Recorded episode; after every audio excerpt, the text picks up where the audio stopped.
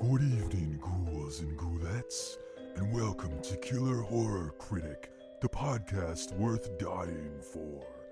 Hosted by the killer horror critic himself. This is the show where guests from all over the horror spectrum join to talk about some of their favorite horror films. So get snugged under the covers, grab a cuddly puppy, and prepare for tonight's blood curdling episode of Killer Horror Critic.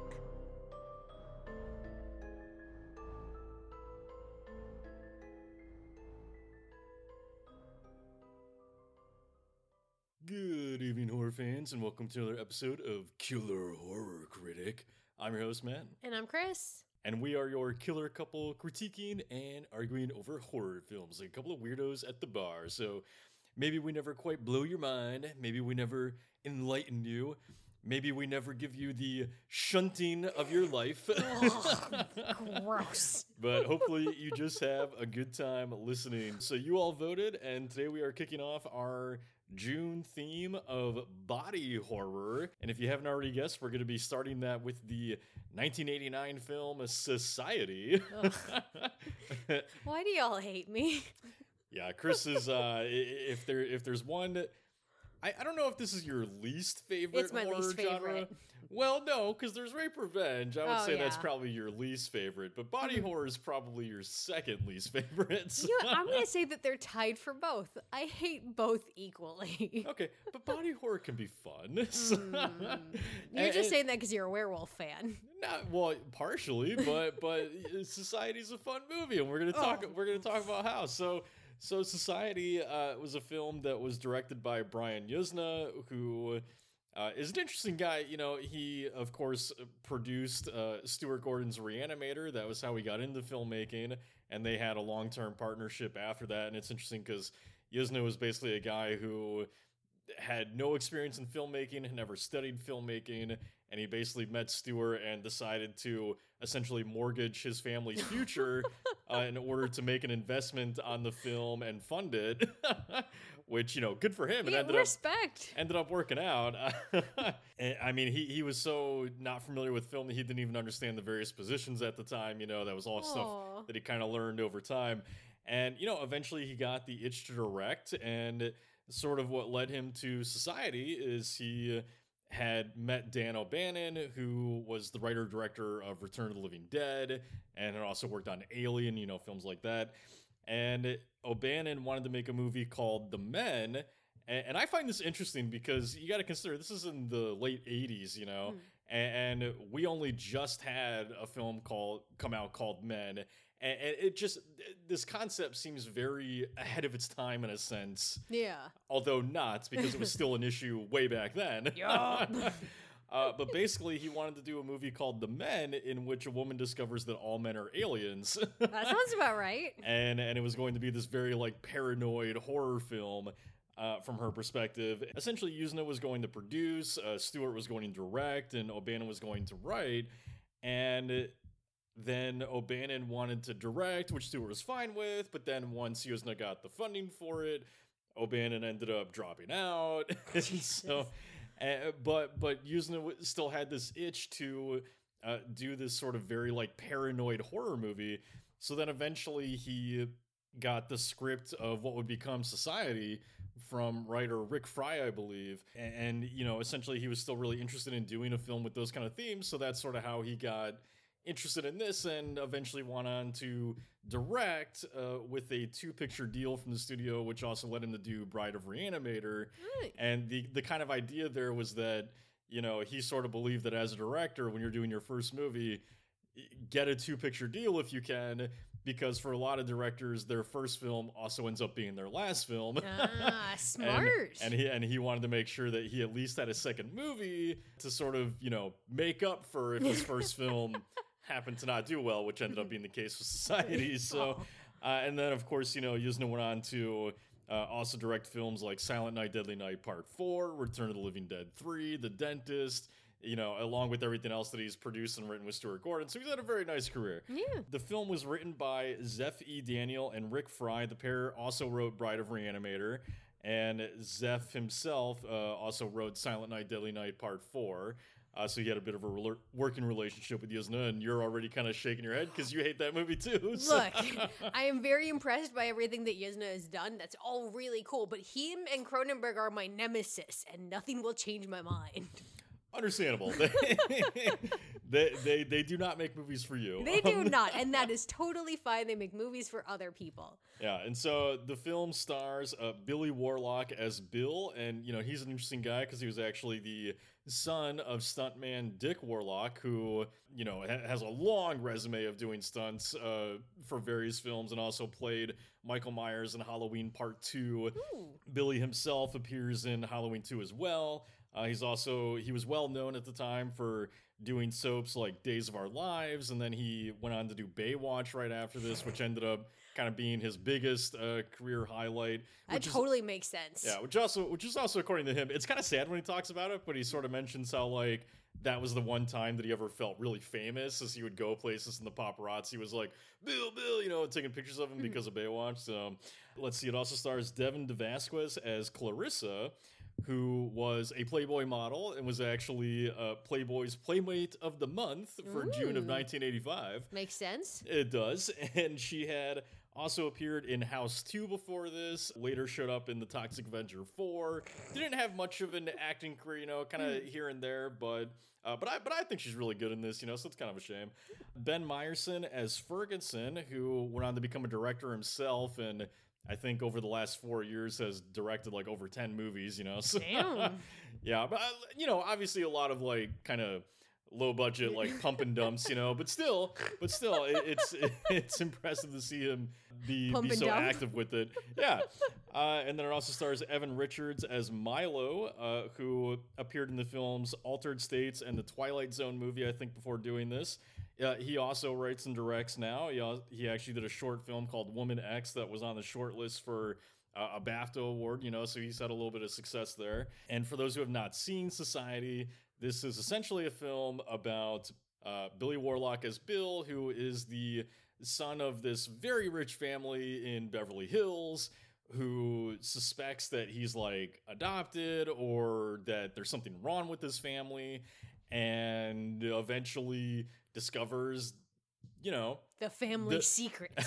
eventually discovers the the secret of the rich and, and so it's a very it's a very paranoid kind of body horror movie you know the body horror's not exactly subtle but it's it's sort of sprinkled throughout and then we get a big dose of it in the final act yep. but so until then, it's kind of this sort of paranoid horror delusion where you sort of wonder, like, is Bill crazy? Is he not? And uh, for those who have not seen the film, uh, it is streaming on Tubi and Shudder. We are going to spoil the hell out of it. So if you've not seen it, please go check it out there. Definitely recommend you watch this before we get into everything with it because we will spoil everything we can. so again, that's streaming on Tubi and Shudder. Uh, before we get into that, we have our usual brief little bit of spoiler-free content. So just the tagline versus the film, what we think of the movie overall. So the tagline for Society was, "The rich have always fed off the poor. This time, it's for real." so, what do you think of the tagline? What do you think of Society overall? Oh, okay, love the tagline. 100% Perfect. accurate. No love notes. it. No notes. Look, I'm going to be honest, this is going to be a tough month for me because I'm not a body horror person. So, I do not like society because it makes me uncomfortable and it's gross and it's icky. Which means it's effective. Exactly. Having said that, if you like body horror and the societal commentary of the rich and all that kind of stuff, I think that society does a good job. Personally, I'm excited that I never have to watch this movie again. Until I Nope. drunkenly put it on one nope, night. I will walk out of the room and go watch cartoons. Yeah. Uh, so no, I mean that's fair. You know, and and look, even if you were into body horror, you know, Society's not a movie for everybody, Mhm. and and Yuzna himself will admit that you know, well, he's very proud of the film, and, and there's a lot of reasons to be. Uh, well, he's very proud of it. He, he admits that you know the film's a bit clunky and it's not exactly Yep. perfect. You know, it is a first feature, Mhm. and and many directors, you know, don't don't exactly like blow the blow the world's mind you know with their first movie. It's it's a it's an experience right? Yeah. like it's a learning experience. And, and you do see some of that in society. It's far from a perfect movie. That being said i, I really like this film you know and it, and, and part of that is because like look if you've been listening to this for if you've been listening to us for a while you know at least by now that like i personally i really enjoy movies that are just unique and kind of out there. Mhm. like you know for me i i i i, I follow brian yuzna's philosophy you know? So so yuzna himself is, is a director that believes that you know when you're doing film he doesn't care about realism. You know he, Mhm. he doesn't he doesn't care about it feeling realistic. He doesn't care about you know uh, stretching your imagination until it fucking snaps and and you can no longer you know accept it. Like he, he's a director that's very much about I, I'm this is a movie I'm making art let, Mhm. get as weird and wild as you want with it and you know you know basically he he lives on this philosophy of like go as weird as you want and worry about logic later you know so and that definitely comes through in this movie. And it does and it's a big reason why i love it you know because so many things in society don't make sense at first and and some of them will Do they ever? well and some of them will never make sense and and he also admits that you know and we'll talk about some of those as we go but yeah no i i really like this uh i really like this film i i think that you know the the setting of it's perfect i i love that it's set in beverly hills because yes. if you if you live in Los Angeles or you've even just visited Beverly Hills, it itself is like another planet inhabited by aliens, which is not a spoiler. This movie, I'm not telling you if it is or is not about aliens, but um, but but Beverly Hills itself feels like a whole other planet. You know, you kind of go from your sort of like typical Los Angeles neighborhood, which is you know a, a mix of wealthy and poor and you know whatever, and then you get to Beverly Hills and it's like everything is posh everything is like extravagant every Yep. every store you walk by is like i bet i can't afford a single thing in there like Can never afford anything in there. like, it's it's a whole other universe. And you know what's so fascinating about the movie is that in dealing with the world of the wealthy, you know, the the one percent, so to speak, uh, in dealing with that, th- this film in a lot of ways is, you know, it, it was a reflection on the Reagan era, which had just ended around the time the movie came out, and so it's kind of a reaction to that. But it's also, you know, oddly enough, I think becomes more relevant as time goes on. Like, Nope. Which is sad, you know, because Very much so.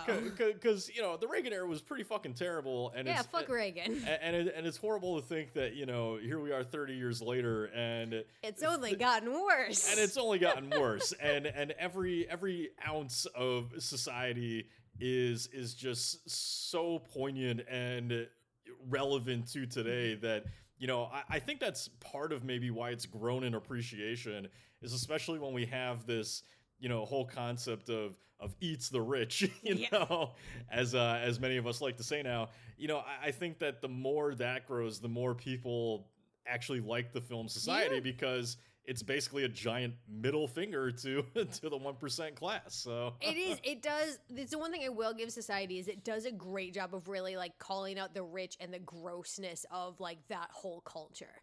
It does great with that. Everything else is it's just to Yeah. your point it's weird and it's clunky and you can tell that the actors don't do a lot of acting but you know what? It's charming. There are charming aspects of it Well, I would disagree. You know, the actor, the actors do a fair amount of acting. You know, now, granted, for a lot of them, it was a, a first film or, Mhm. or an early film in their career, and and I will give this to them too. You know, the dialogue is strange, very as, strange as as you liked to point out Makes during no our sense. watches, and, and and a lot of the actors say that as well. You know, like uh, Devin DeVasquez as as uh, as Clarissa. You know, she mentions the line where she asks Billy, you know, how do you take your tea? Cream, sugar, or would you like me to pee in it? You know, like they, that poor like- actress that that character is just a fucking freak yeah, you know, so so there's a lot of dialogue which I'm sure the actors probably had a little bit of trouble with, but for a lot of them, that's what drew them to the script as well, is just how bizarre it was. So Mhm. it's a shame because Society ended up not doing well. You know, one of the first reviews uh, from Variety.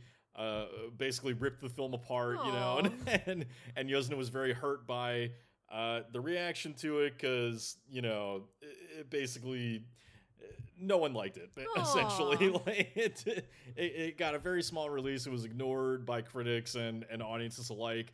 And, and so it's it's been good to kind of see it you know get a new life over the years. Because i mean even me as like a giant horror fan you know i i didn't discover this movie until i think like 10 years ago or something you know? And and i'm a huge fan of stuart gordon and and brian yuzna and so you know, this was one that I just wasn't able to get my hands on for a very long time until uh, until around the time it was sort of getting its second life. But so we are going to move into spoilers now. So if you have not seen the film, again, it is streaming on Tubi and Shudder. Check it out there. Otherwise, we're going to talk about everything we can get to in the next hour. Uh, so with that being said, we're moving to spoilers. So let's just let's just start off with the. Let's just start off with talking about the rich, right? The fucking rich. and and the whole one of the central themes of society which is this emphasis on the concept of good breeding. As as as bill says uh, to his friend milo when they're playing basketball and it's the first scene we meet them in. And you know and, and bill's like kicking his ass or whatever and Milo's like, "Uh, yeah, fuck you, Bill. And Bill's like, oh, it's just a matter of good breeding, Milo. Which is fucking bullshit because, like, Bill, you don't even have good breeding. You're fucking livestock. So, like, get off your well, fucking high Bill, horse. Bill doesn't know this at that time. He doesn't. again, we're in spoilers now. We're in spoilers. I no, it is. I am very glad that this is a a main, you know, central idea with the entire movie because it is such an ingrained part of like the rich and the elite. This idea that like they were born better than everybody else. They have like the good genes. It's like, no, motherfucker, you took advantage of other people and you have money. That's why you're rich. Yeah, you know, it goes back to the the the, the thing that I think is mo that that really makes you think about this movie is that you know, especially here in America, like especially here in America, Mhm. I, I think we like to have this idea that we're free and we make, you know, we make the decisions for our country and that kind of stuff, democracy, yay, all that. Mhm. And and to a degree that's true. Like obviously I I think voting's important. I think that, you know, getting the right people in office is important. I, I believe in all of those things. And you know, I, I think to say otherwise would be a disgrace to all the people that fought for those rights, right? Yeah. Uh, so I believe in those things, but at the same time, you know, we're not as free as we think. we And- are not. I, I- mean, that's particularly apparent, you know, when we're talking. Not to get serious for a moment, but when we're talking about, you know, things like uh, like gun laws in this country, right? And like ninety percent of this country wants fucking simple, basic gun laws Mhm. like background checks and red flag red flag laws and shit like that. like the rest And of it- the world has. right like the rest of the world has uh, we you know we want these simple basic things right Mhm. like a large majority of the country wants that and yet still politicians don't get it done because we're driven by like the minority essentially the right fucking one percent. and, and and, you know being like the NRA and you know Mhm. the the funding that they give to politicians and all that crap and and so something that I just think is so interesting about this movie is how it kind of touches on that idea that like no matter how much time goes on no matter how much you know uh, we develop things like democracy and stuff like that we're all still living in an era of like kings and queens Yep. and, and and you know because that it's basically the same concept from uh, from those time periods, you know, Mhm. medieval areas and eras and stuff like that, where it's like, you know, your your leadership is just people being born into the family, and it's just Yep. It's just this constant chain of like that family, right? And and- Inbred assholes. Right, and and it's really no different in our modern era, you know, because you just have these rich families that continue to be rich and Mhm. continue to breed other rich assholes, and, Yep. and, and they continue to control everything, you know. So Yeah, and I feel like part of the good breeding that you get, like, and that you see kind of in the movie is not only like, you know, the rich marrying other rich people, which is always a huge thing, but the rich marrying people with the same mindset. Um, because to your point, Billy doesn't Bill doesn't know that he's livestock in the beginning. You know, he thinks that he he has his doubts about whether um he's actually part of the family. You know, he kind of expresses it to his his doctor, um Dr. Cleveland, who's played by Ben Slack, that he thinks that he's adopted and all that kind of stuff. And I think that's because Bill has very different feelings about the world than the rest of his family does. You know, well, well, but part of the reason he does is because he's not them. He's not, Yeah. that's that's not that's nature versus nurture. Well, well, no, but see, I, I disagree Mm-hmm. because part part of the point to society is that you're just you're born a different breed. Mhm. You know, it, it's not like essentially the idea here is that it's not about being nurtured versus nature or it's not it's not about you know being groomed to have a certain mentality and stuff like that like it's it's basically you know because he's living the same damn life as his sister jenny Mhm. and and the thing and the thing that is really interesting about bill is that you know, and Yuzna talks about this in the in the commentary for the film, I think, or at least one of the interviews he does, where they really wanted to focus on a character like Bill, who was already part of the family, who was already part of this class, Mhm. instead of someone on the outside, because they, you know, they they want to show that like, you know, just because you're you're rich and you're a part of these things doesn't make you Yeah. one of these people you know like Mhm. it feels it feels more interesting when you have a character that's within the society that begins to question it and their role in it and their position in it and it- you know wh- which of course we ultimately le- learn like bill is not actually related to any of them and that's why he is different you know Mhm. Because that's the thing it's not it's not about the way that you're raised it's about just being born into it Yeah. and he was not born into it he was stolen you know so he's not for he's not- livestock. right so he's not actually of the same blood of the same species that's the whole Mhm. point is that you know the film is essentially trying to say like the 1% is an entirely different species Yeah. you know than the rest of us uh, like you can you can you can earn wealth you can become wealthy but you're still not going to be part of this breed Yeah. If you weren't born with that silver spoon, you're never gonna be a gross slime monster. Right, exactly. You know, like it, like essentially the idea behind it is it takes generations of breeding, Inbreeding. of inbreeding within this within this shitty wealthy society uh, to actually become one a of goo them. monster. Right, like you can't just go win the lottery and win millions, and then all of a sudden you're part of the one percent. but that, but then on the other side of this too, you know, uh, w- w- part of what I think is so interesting about Bill is that, and what's great about society is that even just looking away from the one percent element of it for a second. Uh, the film at its core, I think, is very relatable to to uh, to you know the teenagers because Yes. uh, and, and that was part of what Yuzna wanted to do is he wanted to make a film that was like one of those you know high school comedies that were really popular in the 80s Well- this is his take. I love that this is his take on a high school comedy. well i mean i mean clearly he's still making a horror movie Yeah. you know so but but but it's still but I mean, if you really look at the film, It is. is, I it does feel a lot like it. You know, there's a Mhm. there's a lot of like really oddball kind of comedic stuff going on in it, uh, like fucking shrunken heads and sex dolls and shit like that. uh, it- it's very brightly shot, you know. So it so in a lot of ways it looks like one of those '80s high school teen comedies yeah. and and, and it and you know it's very relatable in that sense uh, coming from a character like bill because again looking away from the 1% side of it you know part of this story is also sort of sort of you know bill's kind of fear of like his you know kind of kind of sexual coming of age right? Like Mhm. he he has dealing with things you know he's he's essentially dealing with sex all throughout the movie. Like that becomes a central that becomes a central theme of the film uh, where he's kind of you know experiencing things like that that are are off-putting and weird and uncomfortable. Hmm and at the same time he's kind of like combating this you know sort of I, I don't quite know how to phrase it but sort of combating this like you know underlying kind of attraction to his sister you know like that like that's kind of there a little bit and so so you know a, a large part of the film is just touching on you know sort of these fears of sexuality that we Mhm. all kind of begin to experience as a teenager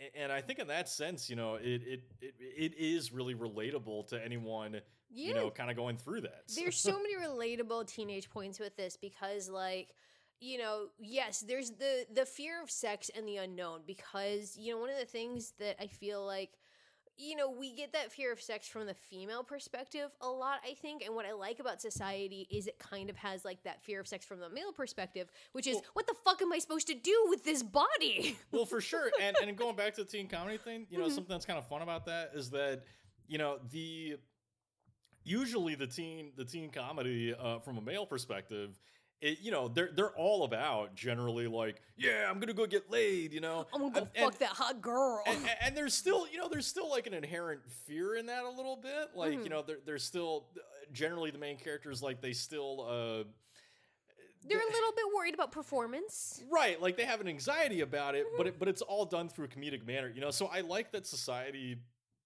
as you said, kind of takes that idea and tells it through a male perspective because that is something that you hardly ever see Mhm. just just period you know like not just in horror but just in general it's something that you hardly ever saw at the time uh, because usually you know men are presented as like these gun ho, like I'm gonna fuck everything that walks, you know, kind of characters. I know how to fuck. I know how to fuck good. It's gonna be fine. right, exactly. And so, so it's really kind of actually refreshing to see it from a male perspective of having that fear of sex, Yeah. and, and you know, being off put by it because that's kind of what Bill is throughout this. Is you know, every time that he has even the slightest uh, sexual moment, you know, whether it's you know something as simple as like zipping up his sister's dress Mhm. uh, to, to, you know actually fucking Clarissa.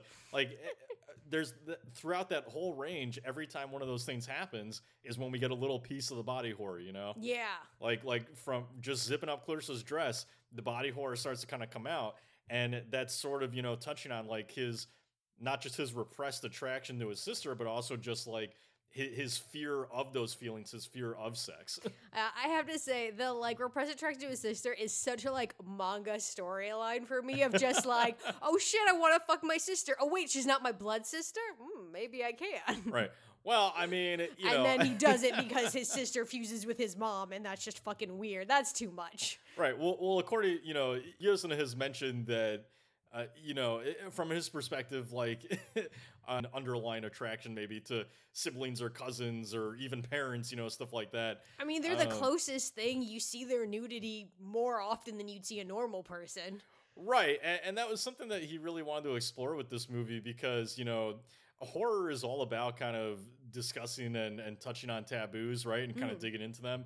And, you know, there, there's nothing more, or there are a few things more taboo than incest in film. And, and, eh, and, and, and that is something that, you know, is honestly like within quite a few horror movies is you know it, whether or not it's talked about directly is sort of that idea of incest. And you know and that was something that he was like fuck it i'm gonna i'm gonna make a movie about this. Underlying incest. right exactly. And, and you know part of the thing that i love about that and and you know kind of making fun of the 1% with the whole you know the whole thing about incest is like part of how this movie feels so relevant now is I mean, you know, the the dad's relationship to Jenny, Bill's sister, played by P- Patrice Jennings, you know, eh, part of his whole relationship just feels so like Trumpian to me, you know, like like I swear to God, it's exactly like Donald Trump and Ivanka Trump, where and, and for those of you rolling your eyes because you're conservative, I mean. You look at their relationship and you tell me that there's not something a little bit weird about how often Trump touches his daughter and says things about how beautiful she is. Like, there's something Yeah. a little fucking weird little about weird, it, you know, a little fucking weird about it. But something else kind of that is touched on with this whole idea of good breeding, you know, that we see in this movie early on is uh, is not just how the those within the 1% are treated you know and and the amount of pressure that's put on them like bill has all this pressure on him to like be the best and be Mhm. successful you know and all that kind of stuff like not not only is that there but then we also sort of get the other side of it and how there's this effort to keep all of those that are not part of what's considered quote unquote good breeding out Yep. you know and, and that's where like the character david blanchard played by tim Bartell comes in where you know he's this guy who's like an ex of jenny's and and ends up being like a huge catalyst for for bill kind of realizing how fucked up his family is Mhm. but but he's like a, a direct reflection of how the 1% is basically like fuck you to everyone who is not part of that yes. Yeah, this really kind of touches on, you know, that whole concept of like you ostensibly stay within the family. Like you don't go outside of your social circle, you don't date outside of their social circle. And so I thought it was really brilliant with with Blanchard is not only the fact of like he's an ex somebody that Jenny did date and who is now forbidden to date or to even like be around, but it's also, you know, David's Jewish, which is also I think a kind of a huge thing with it because like we all make the we all know the jokes about like the country clubs and stuff like that of you Mm. know no Jews allowed and stuff like that. So I think it's also kind of reflecting like that anti-Semitism that very much comes with the one percent sometimes, and those very closed doors of if you're not like us, you can't come in. And it, for me, it's one of the like super relatable things too. You know, we talked about the fear of sex, you know, but I think another part that's relatable in the teenage part of this is going up against your parents for the first time and how they view the world versus how you view the world. Right. Bill Bill actually has this great line when he's being uh, arrested by the cops, I think, or or when he's being uh, harassed by the cops, hmm and he says something like, "I have rights. I'm almost 18." Irony is that you don't. Yeah. You know, no matter how old you get, really, like you don't have. There are rights that you don't have that you think you have, but that you know touches on that idea of like you are under the thumb of your parents, you're under the thumb of society, Yep. and you know a, as a kid as someone who's not of voting age or or whatever not considered an adult you essentially have no rights Yeah. you know you essentially have no say and you have to live up to whatever they want and whatever you know they expect you to do Mhm. now you don't have to Nope. of course but You that's kinda do. but that's the pressure that's put on you that's that's what is forced on you essentially yeah, and that's what we see with Jenny. Jenny very much her parents say, You can't date this boy anymore. And she just smiles and goes, Okay, I'm going to go fuck this old judge. I, Oh.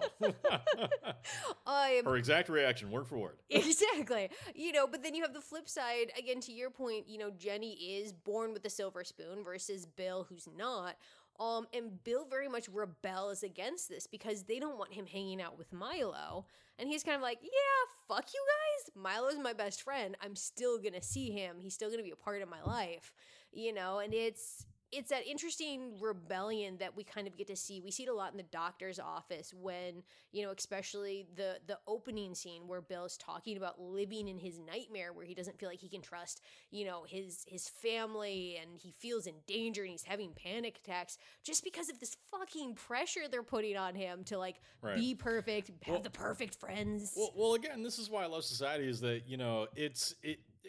There, there's a lot more going on than just kind of ridiculing the one percent. You know, Yeah. like there, there really is. You know, this discussion on the the pressure that is put on you know kids that grow up in families like that, and not Mhm. not even just families that are part of the one percent, but you know, just those families that expect everything out of their children that expect them to you know get straight A's and that kind of stuff like that like I get like you know and, and you know the complete opposite is not always good either like my parents put no pressure on me and you know even though I'm not a dumbass like I slacked in school a lot, you know, Mhm. so I didn't always do as well as I probably could have.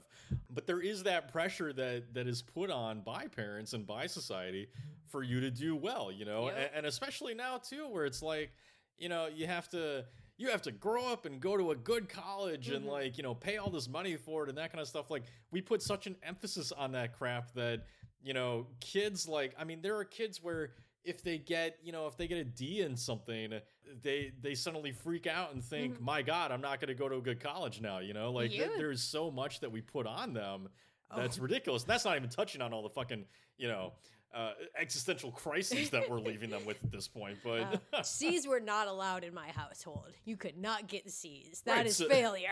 right, so there you go. You know, and I, I ended up getting into a fight with my dad once, like a physical fight, because I think I got like a D in science or something.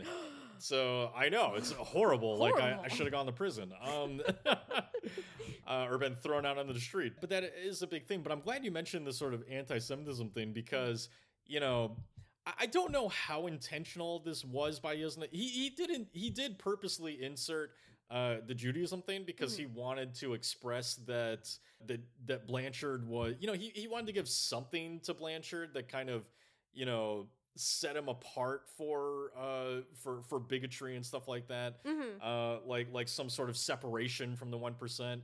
Uh, so that's why that was included. But but I think you know I think like once once you see that, you know other things in the film kind of feel.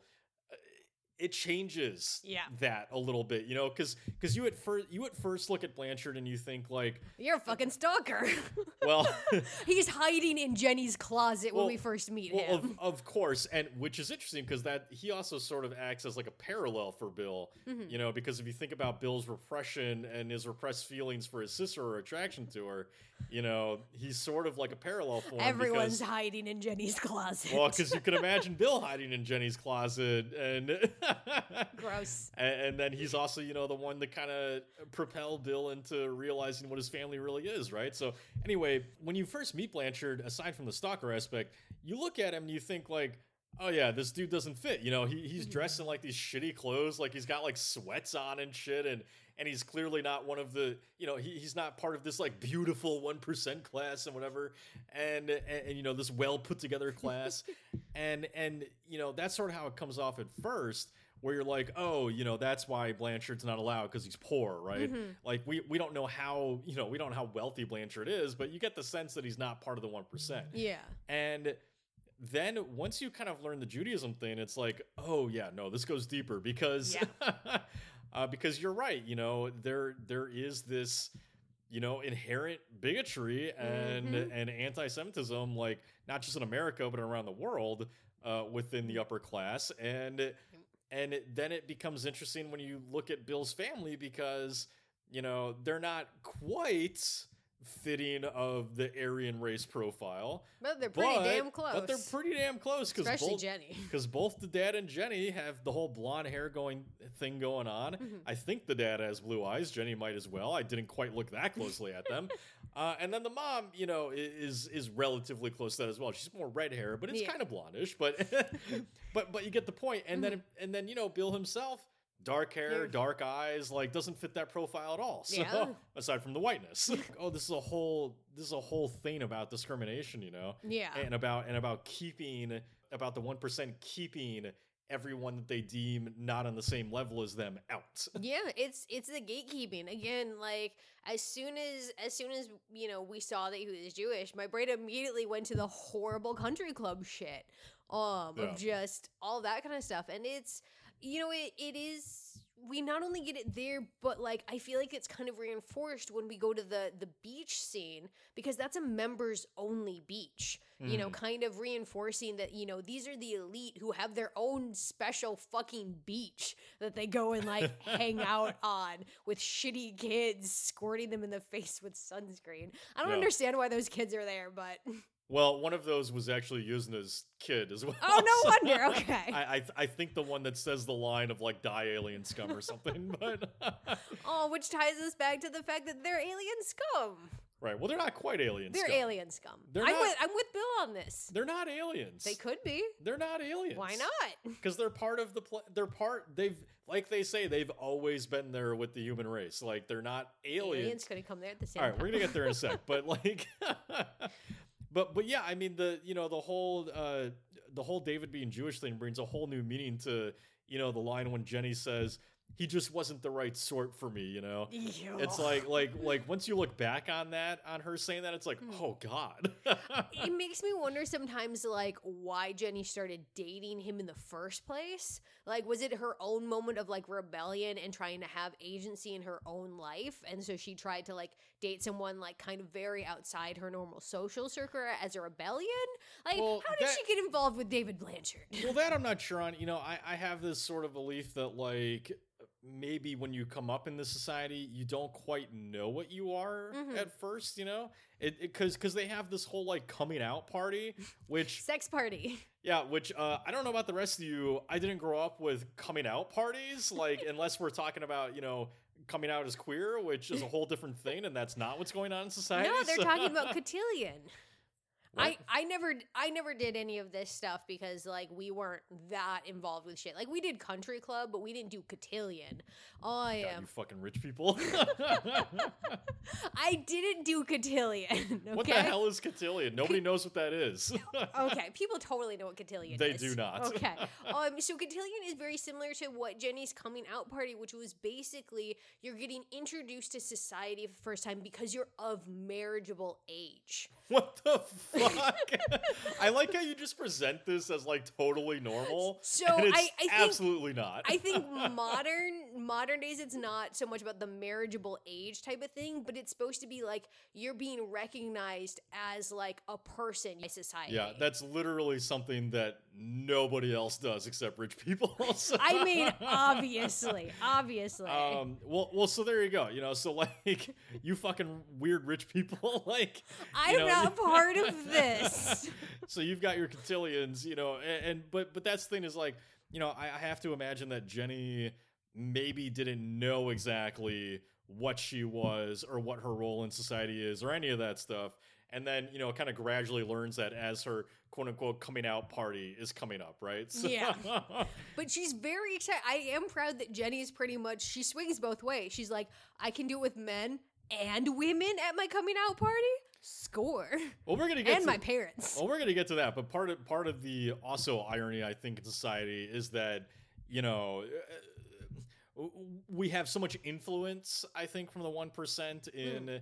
In you know demonizing the queer community Mhm. when in essence you know uh, basically kind of speaking to like you know to me that that is done by them on purpose to create you know to, to create uh upset in society and, and allow them to manipulate things because they themselves maybe recognize like you I know mean, it's all good like it's yeah, not think it's about sex how sex think about how many like officials have like had stances of being like you know anti-queer, anti-gay to be found in a bathroom like getting a blowjob or whatever they're doing. right they're, they're all fucking hypocrites is Yeah. basically the point um but hypocrites. Well, you know, I mean, they're fucking parasites, which you know Mhm. I think is when it is why I think it becomes interesting too that Yuzna ends up inserting all of this like slug and worm imagery. hmm I just, I mean, it's one of those things that I'm just like, oh yeah, because they're fucking like disgusting, gross, like slime monsters type of thing. You know, I think that the the worm imagery is so perfect because the first time we really see it is, you know, when Bill is talking again in that opening scene with the doctor, where he's talking about thinking that there's stuff going on beneath the surface that he's not aware of, and he Hmm. bites into whatever fucking fruit he bites into. An apple. Was it an apple? yes. I wasn't sure if it was an apple or a pear. Um, What? it w- It's clearly an apple. you're an apple. good. Although I Oh. like pears better. But anyway, go ahead. Apples are far superior. Fuck you. Fuck you. um, but you know, he bites into it to reveal like the squirming mass of maggots. And you know, we're so conditioned to kind of think that like, you know, the maggots and the worms just kind of represent like the gross decay. I feel like it represents like their gross decay of their souls and No, see, I disagree. I, I no. of course see, you fucking do. Well, the reason get anything it's right. not it's, it's not about being right or wrong. This this shit's all I left up wanna interpretation. right. this shit is all left up to interpretation. Ask Yuzna himself, and he'll tell you that he doesn't he doesn't have an answer for half of what's in this movie. You know, like I'm not um, surprised. even even the the very Apple thing that you just mentioned uh huh. during an interview that I heard with him. You know, it's asked of him of like, oh, so so this whole Apple thing that's just part of surrealism, right? And he's like, no, that's the, like that happens. You know, You just Uh, bite into an apple and it's filled with worms? yeah, like Yes, no. What apples are you eating? well, no, but he's saying like that scene is part of that reality. Like it's not Uh-huh. just in Bill's heads. um, because he because he prefer again he prefers the imagery over the logic. You know, Yeah. so it's not about whether or not it's in Bill's head. He just likes the imagery. Uh, but why? But why I think the imagery is so important is because you know I. You, you can certainly look at it like of course the the one percent is you know uh their their souls are dead or whatever like you can Hmm. certainly look at it that way uh the way the way that i look at it is that closely to what more closely to what you said at first which is you know you have this thing like the apple th- this beautiful sweet thing that you know th- most of any of us who like apples would deem you know nice and, and Mhm. tasty or whatever it, think of, think of the apple as like society right Uh-huh. think of the apple as like the society that you live in and then it, you bite into it and underneath it you know are these fucking parasites these worms uh, these maggots Mhm. that are not representative of their souls being dead but are more representative of the fact that they are feeding off of you they're feeding off of death and decay they're feeding off of you know the The pain and misery that they sow. Yes, basically, they're they're feeding off of all of that death and torment that they cause society, right? Mm-hmm. And and they are, as you said, lurking just underneath the surface, like they are there underground, you know, not known to the rest of us Mm-hmm. on the outside. You know, you drive by their houses and shit like that, and they're they're they're these nice big houses, and you know, you don't think like anything horrible is going on in there, but but right underneath that pristine sort of sweetness of it all are these fucking monsters, you know, the wiggling maggots. that that are that are manipulating everything from underneath the surface. That's kind of the whole point to it, right? And uh, and, and then you know the the slugs thing uh, is kind of interesting because they're you know I, I forget what the exact term for them is, but their their sexuality is essentially that you know I guess apparently slugs uh, enact in a lot of orgies, and so Aw. Ew, slug uh, orgies. so not something I really want to think about, but that's kind of that's kind of where the idea for the slug imagery comes from is, you know, relating them to uh this 1% and, you know, the The weird orgies. the orgies that we learned that they have in this in this film and also probably in real life. I mean, Bill should have just fucking salted them and killed them all if they're like weird slug creatures. I mean, you have to wonder that salt might kill them if mm-hmm. they, if they are some kind of weird slimy slug creatures. I mean, Right. because they they are very you know the, the slug imagery is tied in a lot to the rich in this film. You know, not not just the the sliminess of them, Mhm. but I also like in in the end when Bill does like put when Bill basically shunts uh, Ferguson. and and is and he puts his fingers through Ferguson's eye and mouth, and he actually kind of looks like a slug in that moment. Yeah. Uh, like that seems very intentional to me. So Oh, absolutely. This the only thing that like weirdly kind of bugs me about like the worm imagery type of thing is like okay, like slight animal nerd worms are really good for the environment because they take that decay. They hold on, Oh, you gotta come on, no no no no no you have to give me this. They they take the decay and they break it down and they make it into something better, which I think is one of the reasons why I do like the fact that society kind of touches on this because there's this great line like the whole closing song, the credit song is great and creepy. But there's that one great line where it states in there the poor gets poorer and we're still going to feed on them. And Yeah. like that's the horrible reality of like the 1% in the society. Is just right, which is why you've continued to see the wealth gap increase. Yep. where where one percent of the world owns more wealth than like ninety nine percent of the rest of us. They're making their their own all gonna go live on fucking Mars or some shit and leave us here. So- you know what? I'll be glad because they'll do that, but none of them are smart enough to actually live on Mars. So No. they'll all die. I won't be glad because they're gonna leave us here to get fucked. But look, Nah, we'll fix it. I, I I see what you're saying. I'm not going to indulge in it because it's still of course the, you're not. because it's still the the basic imagery is supposed to be here are these things lurking just underneath the surface of, Mhm. of our life, right? Mhm. So that's where the worms comes in. It's a, there, you know, so you, are wrong, Chris. Even though I said you, there's no right and wrong, you are wrong. No, no, no. It's not about being wrong. I'm just saying. I'm just saying that you're going too deep with it and trying to say, well, the worms don't work You're because telling me I'm going too deep. No, but you're trying to say like, well, the worms don't really work though because worms are also like good for the environment. And it's like, no, no, no, that's not. That's looking too deep into it. They're just using it for the base imagery of it. um, like you can't.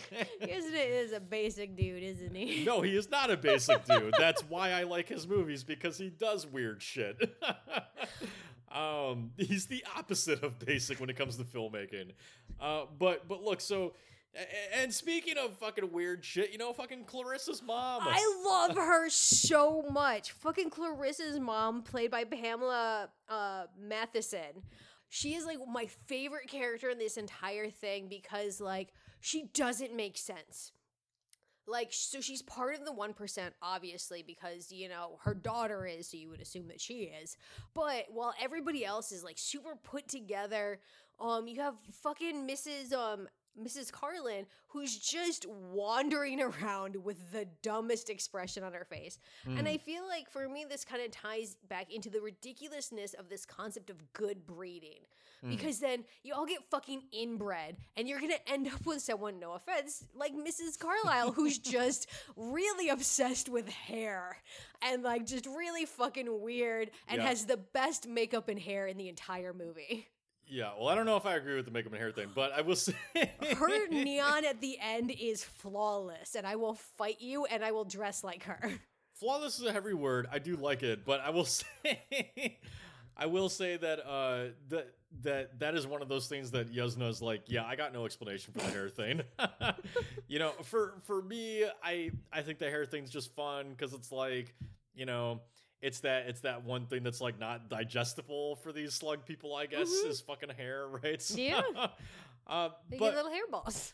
but but you're onto it there with the inbreeding thing, which I think is the intention of Clarissa's mom is to show you know I, she kind of works twofold. She she partially works as like uh, a representation of the inbreeding of the one you Mhm. know, and that It's idea. not just rednecks. One percent are inbred too.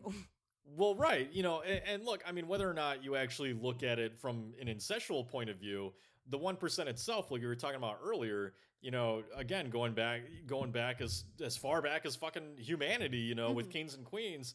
Uh, that's what it's always been. It's always been, you know, marrying your sons and daughters off to other rich families, like, Yep. a- and keeping it in the one percent, essentially. You Marrying know? cousins. And marrying cousins and you know all that gross stuff, Yeah. right? So, you know, so so it's not so it's not always about like exactly incest, but just the incest of the one percent, in that the one percent continues to fuck each other, Mm-hmm. Yeah, right? And- incest and, adjacent. and marry each other. Incest adjacent uh, is the word, um, is the term. And so, you know, so she she's kind of representative of that. I think like this this result of inbreeding, which of course you know is deformities and stupidity Mhm. uh, that the results among people. Um, but then I also think she works too for the idea that, like I was saying before, where the one percent does not necessarily mean, you know, wealthy. It does Yeah. not. It does not necessarily mean having money and being perfect and beautiful or whatever that kind of stuff. It it really just refers to being born into Mhm. that community, right? Like Yeah. that that one percent. And so I think she's kind of representative of that, where it's like, you know, in in in the film's terms, because if we're looking at it from the film's perspective, where you know everyone that's part of this one percent is like very successful and intelligent and beautiful or whatever, you know, she she is meant, I think, to reflect like the sort of opposite of that, but is still part of this community because she Mhm. was born into it. Yeah, I mean, I think going back to your example of like kings and queens and stuff like that, like there always were people who still had titles of nobility but had no money and stuff like that. But then since they were born into it, they were still a part of that community. I would argue that I do think that they're still rich because like her jewels at the beach are Oh. like amazing. No, no, no, they're still rich. the the po- The point was the- They're the not po- successful though. Well, well, well, I mean, you know, it, success is, is is a term that we could all, you know, argue about. But um, no, it, it's not exact. Yes, they are wealthy, but Mhm. but the point the point being made is that yeah, they're not. She is not like our our tradi- She is not. She does not fit in with the rest of Society. the rest of how society is portrayed in this film, right? Mm-hmm. Because the rest of how society is portrayed in this film are these intelligent like you know drop dead gorgeous people or whatever and and she is and she is supposed to kind of reflect something different from that i think to enhance the idea of it does not matter how wealthy you are it does not matter how beautiful you are it none of the it does not matter how successful you are you are not part of the 1% unless you're born into it the way mrs carlyn is Yeah, um, you know, you're born a slug person. No matter what, you're born a slug person. exactly you cannot become a slug that's put on Clarissa and kind of explains her behavior because Clarissa's only option really is marrying into another family. And I think that's why we see her being this very overtly sexual and sexualized person because it's kind of, I think, presented with a mom like what she has. That's her only option. Well, I mean, this is what's this is what's also She's gonna pee in your tea. sure. We should all be so lucky. Um, Ew, I don't know. I will treat Clarissa right. I'm gonna take her to nice places. I'm gonna treat her right and let her pee on my tea. Um, I divorce I am so kidding. Um, but no, but this you know this is part of the unnerving element of society which is that there there is also a split between gender within the 1% and, Mhm. and how they're treated and you know so when you look at this film all, of the men are the ones that have these influential roles like being a judge or cops or whatever right Yeah, Ferguson Um, gets to go to an in- Ferguson gets to go to an internship in Washington, and Jenny just has to fuck an ugly judge. Basic, basically, yes. You know, like like the the men are all in these influential positions, and the women are essentially meant Arm to be there and be uh, arm candy and trophy wives, right? Yeah. And and Clarissa and her mom represent that. Where like you know, Clarissa's mom's contribution to society is fucking. You know, like that. Like that's basically You're not wrong. like that's basically what it is and and you know you could argue too that something that i think is interesting about her that's not really talked about in the movie is you could also argue too that you know she is uh, part of her contribution is potentially kind you know since they since she's uh, labeled as like a hooker in the movie essentially Mhm. uh, part of her contribution to society could could essentially be getting rid of the quote unquote trash you know Yeah. where we kind of get the sense that she's probably on a nightly basis eating up the the poorer people in in society so Oh, yeah, you're right. um, but but that but you know but Clarissa uh, is an example of of that of being forced into that role in that contribution society. We're like you're right, you know uh, she I think she understands that too. Is that Mm. her her only contribution in all of this is basically going to be to fuck old people, you know, fuck old dudes. Like Yep. that's like Yeah. that's basically all all they're going to use her for. And so so you know, again, this movie just has so many themes that I think are really interesting and why I love it because it really is, you know, just dissecting like the awful inherent culture in all this. yeah, I definitely agree with you. And it's there's so many themes and interesting things in this movie that like I would normally really like, except for then we get to the fucking shunting and I'm out. That's out. the best part of the movie. That's the worst part of the movie. The So- weird goose sex scene, the butt faced dad. He's a butthead. He is a um, butthead. one of my favorite lines of the movie because I'm I'm a child. Um, so, so look, you know, uh, first of all, uh, fun fact that I that I hope uh, if you don't already really appreciate Yuzna, that you appreciate him more, is that the the original script for the film was actually very basic. Mhm. Uh, the original script, you know, had all of the paranoid themes and stuff like that, um, but it was not a body horror film, and the original ending was supposed to basically reveal that ah, the rich people are just some like blood cult, you know, that Yeah, basic uh, bitch shit. yeah, basic bitch shit, you know, sacrifices blood, whatever. Um, and and Yuzna kind of looked at that and was like, no, I want to do something that's unique, you know, because this is basic. The- the- you know, and so so he wanted to do something different, and so it was actually kind of him that was like. Let's let's uh let's get a little bit more body horror in this and make something a little different, you know, and that's kind of where the the shunting and the the whole the whole climax came from. uh, and and you know he this wasn't I I can't recall the film, but he was actually inspired by uh what what's referred to as the Neo Flesh in the film Doctor X, uh, which is a movie that I've never seen, but I kind of want to now after I know that that was kind of part of the inspiration from this.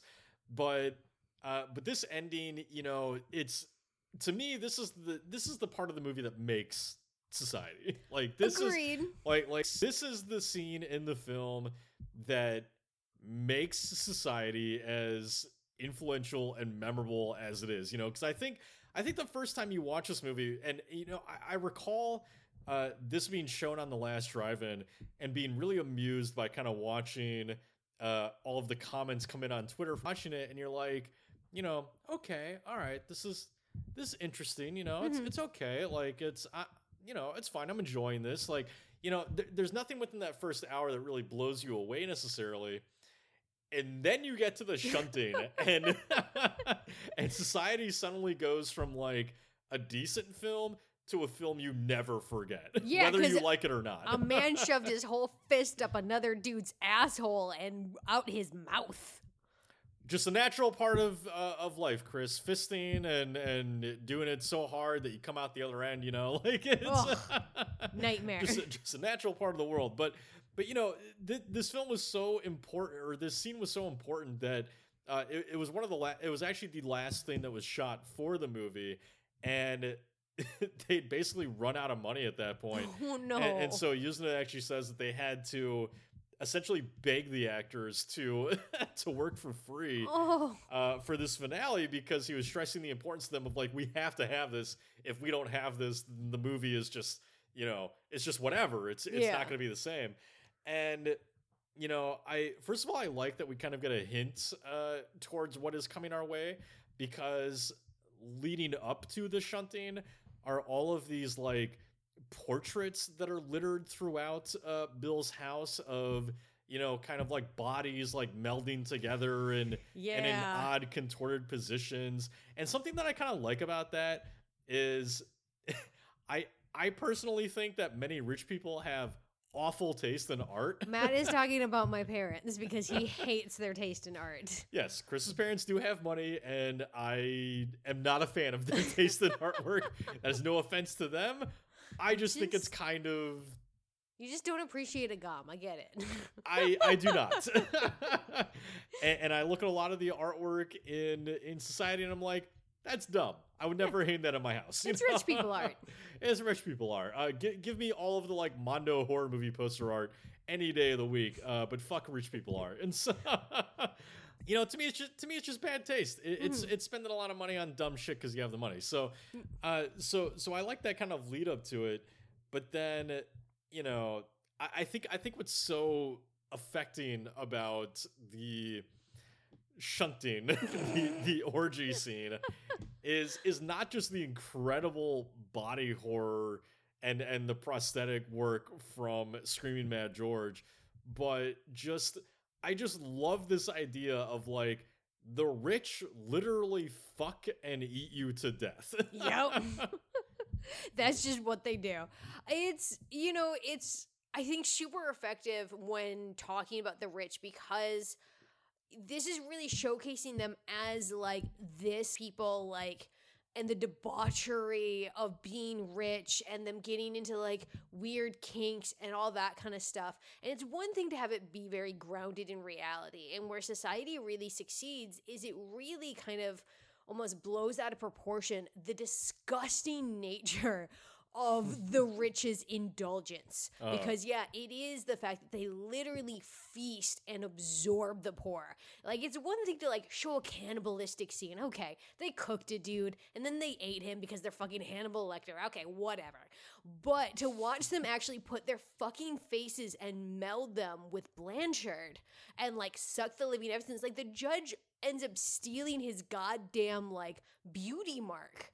Well, well, it's part of that idea of like you know essentially the, and, and th- this is not exactly what I think is going on in society, but it's part of that idea of like you know the the old consuming the youthful Mhm. in order to stay youthful, right? Yeah. Because because yeah, they literally take or the judge literally takes his beauty mark. Mhm. Uh, so it does kind of imply that they are sort of stealing the essence of their youth. yeah. And I feel like it really taps into this idea that, like, you know, sometimes we think we can understand, like, you know, the weird debauchery, debaseness of the rich and the shit that they get up to. But society really, like, nails it home of you have no fucking clue. Whatever you think they're fucking doing, it's worse, it's weirder, and you have no actual concept. He can, like, the doctor turns himself into a goddamn hand.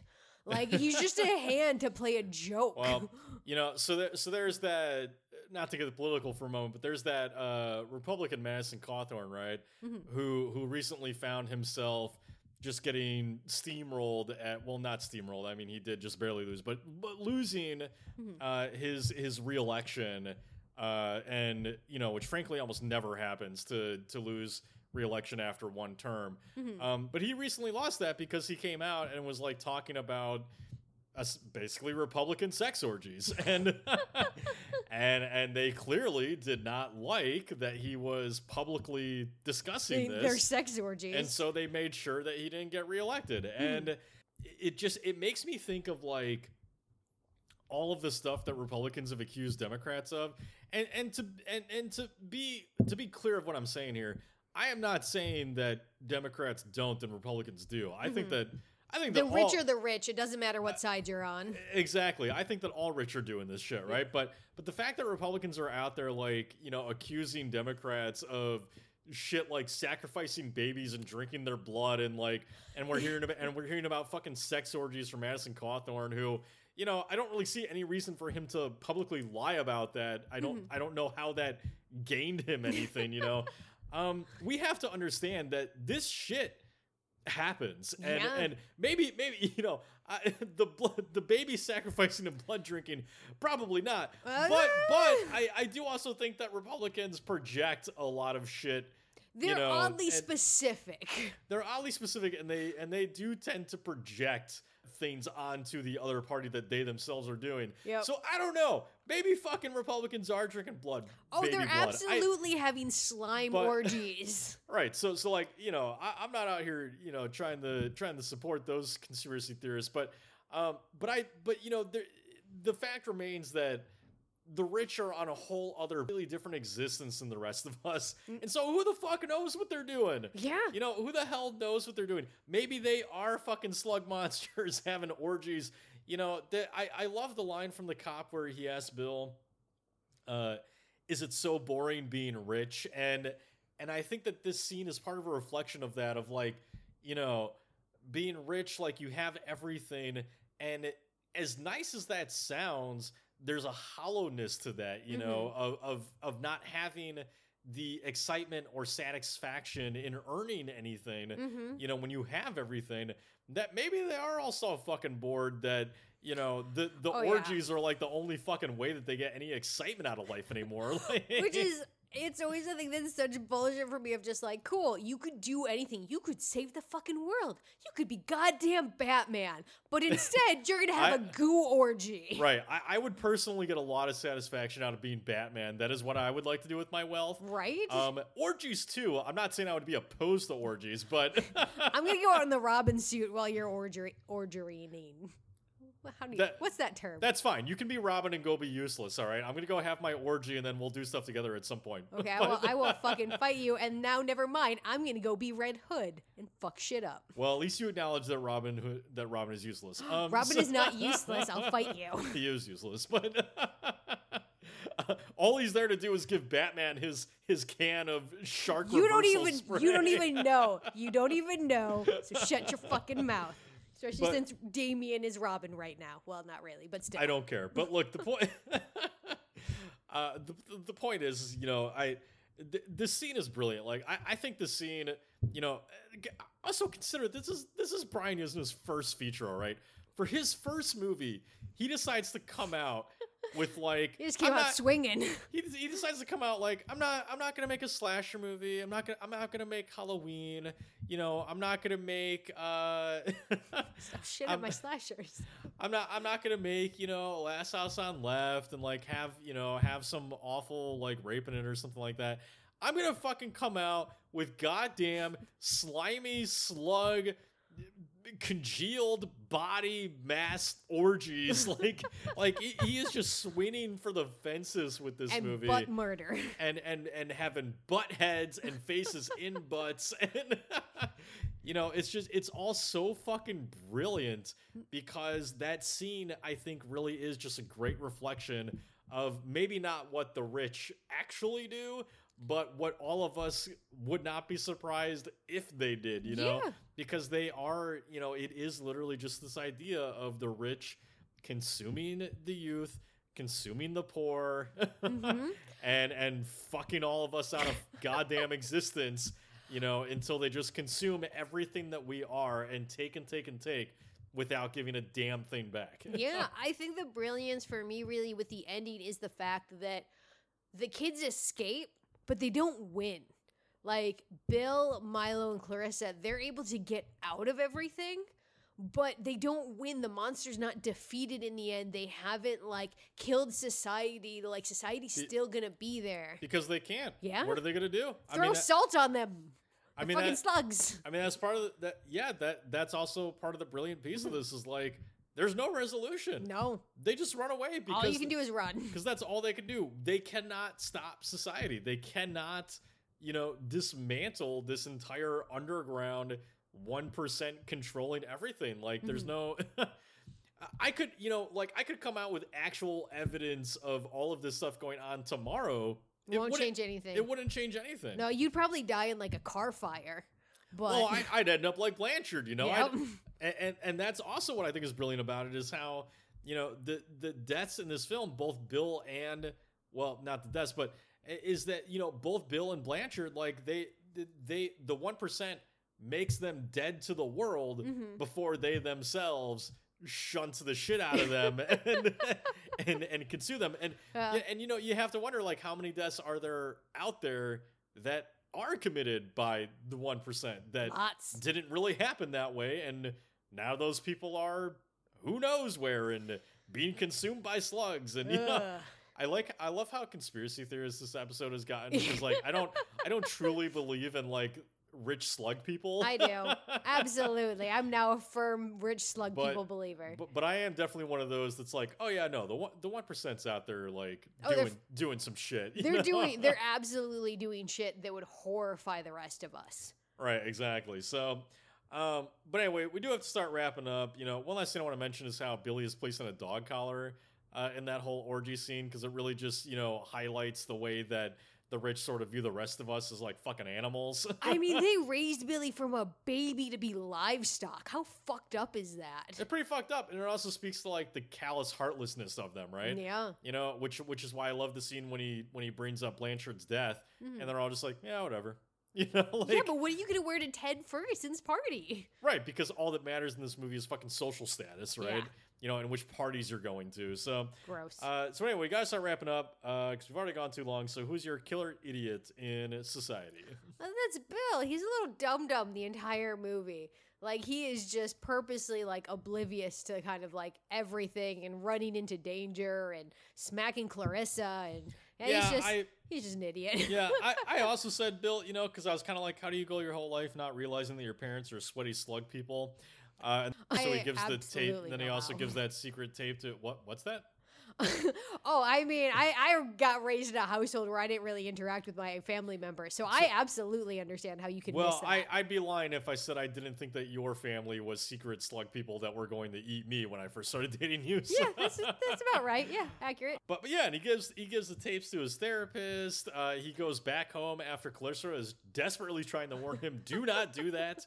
You know, which I I do really love her arc. Like she is treated as such a kind of like you know, Disposable sex object. disposable sex object character for a majority of the movie. Mhm. Uh, only to realize, like, no, she actually has a really sad story of Yeah. like, I do not want to end up the sex object Of- contribution to society. You know, of Ted the Tycoon Ferguson. right? And she's trying to run away from that. And she's a really interesting character. Um, but anyway, what is your killer death in society? Obviously, Ted the Tycoon first and getting shunted in the end because fuck that guy. I hate him. His name is stupid, and I'm glad that Bill shoved his fucking fist up his goddamn asshole. I, I do love seeing him get turned inside out. I am, Yep. however, going to say David and the shunting because, again, that is to me one of the most unforgettable things I have ever seen in cinema. Fair.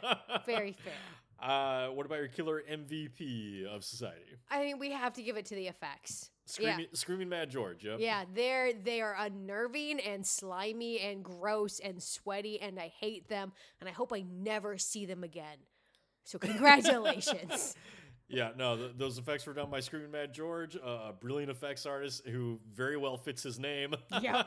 that he gave himself, and uh, and yeah, that that was mine as well. I just think he and his team, you know, considering they didn't have much of a budget for this, really created some very memorable uh, moments in this movie, and uh, again, just unforgettable imagery. Like Yeah. you, you cannot watch Society and forget what you've seen. Unfortunately, not. So on Twitter at Killer Critics, we always put up a poll, kind of getting your thoughts and feelings on the film, what you think of it. So between love it, it's fine, don't like it, never seen it, where do you think the audience fell on Society? Ooh, this is tough because it is a cult classic now, but it didn't have a whole bunch of attention. I'm gonna go with Love It just because of how unnerving this movie is. Yeah, so that is correct, and, and you know, to to be fair to your plea on it, like it it the the love that it has gotten is only somewhat recent. Mm-hmm. You know, like it, it's been gradual, but but I would actually say, you know, I, I would bet the last drive-in probably introduced a lot of people to society that had never seen the movies. That's one of the reasons I love Last Drive-In. It's introduced so many great new cult classics. right. So so love it was 56.9%. Uh it's fine was 23.5%. Don't like it was 1%. I, I love that one of the categories was 1%. Maybe it's the 1% rich people that are like, no, this movie exposed too much about us. Stop doing documentaries about our life. exactly. Uh, and then never seen it was 18.6%. So uh, we always, so that's about where I thought it would kind of be. I didn't expect this the one to blow it out of the water with love or anything. Uh, so we always get your thought, or so we always like to get comments from you all as well on Twitter. So these are all from Twitter.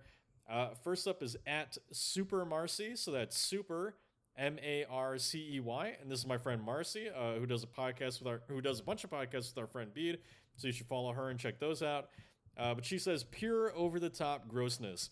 The film's core metaphor is just as relevant now as it was then, kind of bloody brilliant. Yeah, I think we definitely agree with you on all that stuff. This movie is a brilliant film and very uncomfortable. Yeah, no, like like I said, completely agree. Uh, this film is brilliant. I think Brian Yuzna's brilliant. I love his work. Not all of his movies are perfect, but goddamn, does the guy swing for the fences every single time he makes something. And I will always, always fight for directors like that. Yeah. Uh, you gotta respect that. It's awesome. Exactly. Give give give me a bad movie that tries something over a good movie that's basic any day of the weeks. That's fair. so thank you at Super Marcey for the comment. Appreciate it. Uh, next up is a comment from Half Horror. So that's S. So that's H A L F Horror, and they say society is the movie that predicted the Trump administration, and you cannot convince me otherwise. I think you will find that Matt very much agrees with you on that. like I said, the dad and Jenny's relationship is very Trump and Ivanka to me. Yep. You know, and, and I would suspect probably a lot of rich dudes out there want to fuck their daughters, like, if not have already done so. Uh, I mean, you're not wrong, but gross. I mean, just look at the fucking Jeffrey Epstein's of the world, you know, like the, the, it- again, the the film is very poignant and very pointedly about that element of the 1% and Yep. how men are in charge and the women are basically fucking sex objects. So yeah. So, so I completely agree with that. For I know that's not exactly what they're saying because the Trump administration was also about you know the fucking corruption of the one Mhm. and the way that they destroy the rest of us and eating the poor. and eating the poor. Um, but but that's there as well. So anyway, thank you at Half Horror for the comment. Appreciate it. Uh, next up is a comment from at Reel Feels Pod. So that's R E E L F E E L S P O D. So they obviously have a podcast as well. You should check them out. But they say society is poignant and full of symbolism when it comes to a darker look at the uppers in a cultural perspective. That being said, what the fuck? It's a fun movie, but it's like Cronenberg had a wet dream. while he was drunk. Yeah, I I definitely agree with with all of that. The one thing again that I love about this film is that you know, while it's looking at the 1%, it's looking at it through this surreal, you know, lens that very much reminds us that we have no fucking clue. We cannot relate to these people in the fucking slightest because they're fucking weird slime orgies. Indeed. God, what I wouldn't give to attend a slime Ew, orgy. no. I will divorce you. um, yeah, I, I mean, well, first of all, uh, does Cronenberg have anything except wet dreams? I'm not really sure that he does. Um, Ew. Uh, but no, but like like we've said, you know, it, it is a poignant film that that is ripe or, or just packed full of symbolism. Like, I mean, this movie oozes symbolism. Ew. You know, uh, it it's it's you know it. Th- there's so much going on in this film, and that's why I love it. You know, and and Yuzna, you know, he might say that you know not everything has a meaning according to him, but like that's part of the fun is that nerds like us get to look at movies like this and say, you know what, that means this to me. and that's why I love these movies, and that's why dorks like me will always love something like Society because mm-hmm. there's so much in this movie that is just ripe for like Unpacking and unpacking and sucking the slime out of and and, and and getting getting to the the orgastic Ugh. orgastic heart of it. Um We're definitely making up a lot of orgy words, aren't we? I'm trying to. I'm a little drunk. Uh, so thank you at Reel Feels Pod for the comment. Appreciate it. Uh, next up is a comment from at Beer Nut One. So that's B E E R N U T and then the number one. And they say, okay, Society is a wild, over the top, fun ride. I understand some people might be a little off put by the film, but to me, the film is fun throughout. Great special effects and makeup, weird little things that seem off, a fun politi- a fun little political message at the end, and a, f- bla- a fun blast of crazy. I like the the constant use of fun. I don't. I don't know if I'd consider society Look, fun so much as I unnerving. completely and- disagree. Uh, so look, this, this is a big supporter of ours, Seth, and I completely agree, Seth. Society is fun. Eh. I mean that that's uh, again that's also part of the brilliance of Yuzna is that no matter how fucking weird he gets, and you know occasionally rapey as as the ending of Society is with David. Uh, no matter no matter how bizarre he gets with things, it is always in good fun. It is it is always in you know you're not supposed to take this too seriously. You're supposed to be entertained by it. Entertainment is always first with Yuzna, and and I think that shows throughout all of his work. You know, even the even his most disturbing movies, like The Dentist, uh, for example, they're all fun at the heart of it. They're all bizarre, fucking messed up movies. yes, they are. So anyway, thank you at Beer Nut One for the comment. Appreciate it. And then lastly is a comment from Ezekiel Kincaid. So that's E Z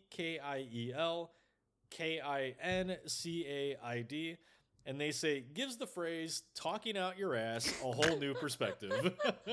I mean, that's just what all the rich do, anyways, right? It's just talking out their ass. So it's just, it's accurate. yes, which is why I think that the whole butthead thing with the dad is perfect. I, I do agree with you, but I do think that's the weakest Billy's leaving. And he just says, like, what, fuck you, butthead? Like, come on. I think it's funny. It's not. It's not supposed. You're not supposed to hear that line and be like, "Oh yeah, that was good. That was good line, Billy." You're supposed to hear that and just be like, Haha, "That's dumb."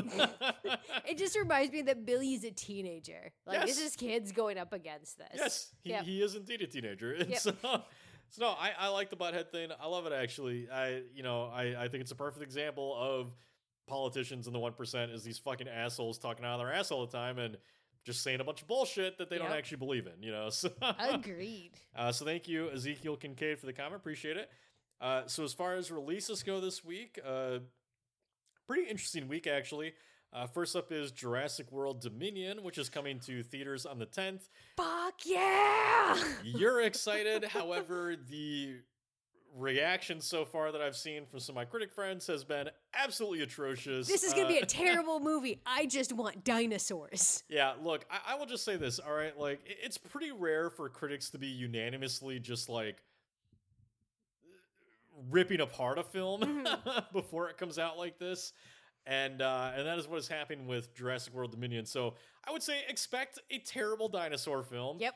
But it's still a dinosaur film, so I'm just there for the feathered dinosaur. I don't give a shit about anything else. Right. So hopefully it'll be fun. Uh, but anyway, that's on the 10th. Uh, another film is Lux Eterna, which is coming to digital on the 10th. And then this is, this is from director Gaspar Noé, uh, who is well known for his movies The Void and Irreversible. Uh, and the film itself essentially involves like witchcraft and on-set Ooh. hysterics. It sounds and looks very interesting. Uh, for those that have not seen a Gaspar Noé film, I will say just be prepared for possible rapey moments. Again, I don't know what I have not seen Lux Eterna. I don't know what's in it, but if you've seen Irreversible, you know that he is a director that is not afraid to go there and uh, and typically does some very weird shit. Into the Void actually has a scene where the camera like literally goes through a vagina. So like it's uh so you always know that you're gonna get something very fucking bizarre with Gaspar Noé. Uh, and then lastly is a film called The Righteous, which is coming to the Arrow streaming service on the 10th.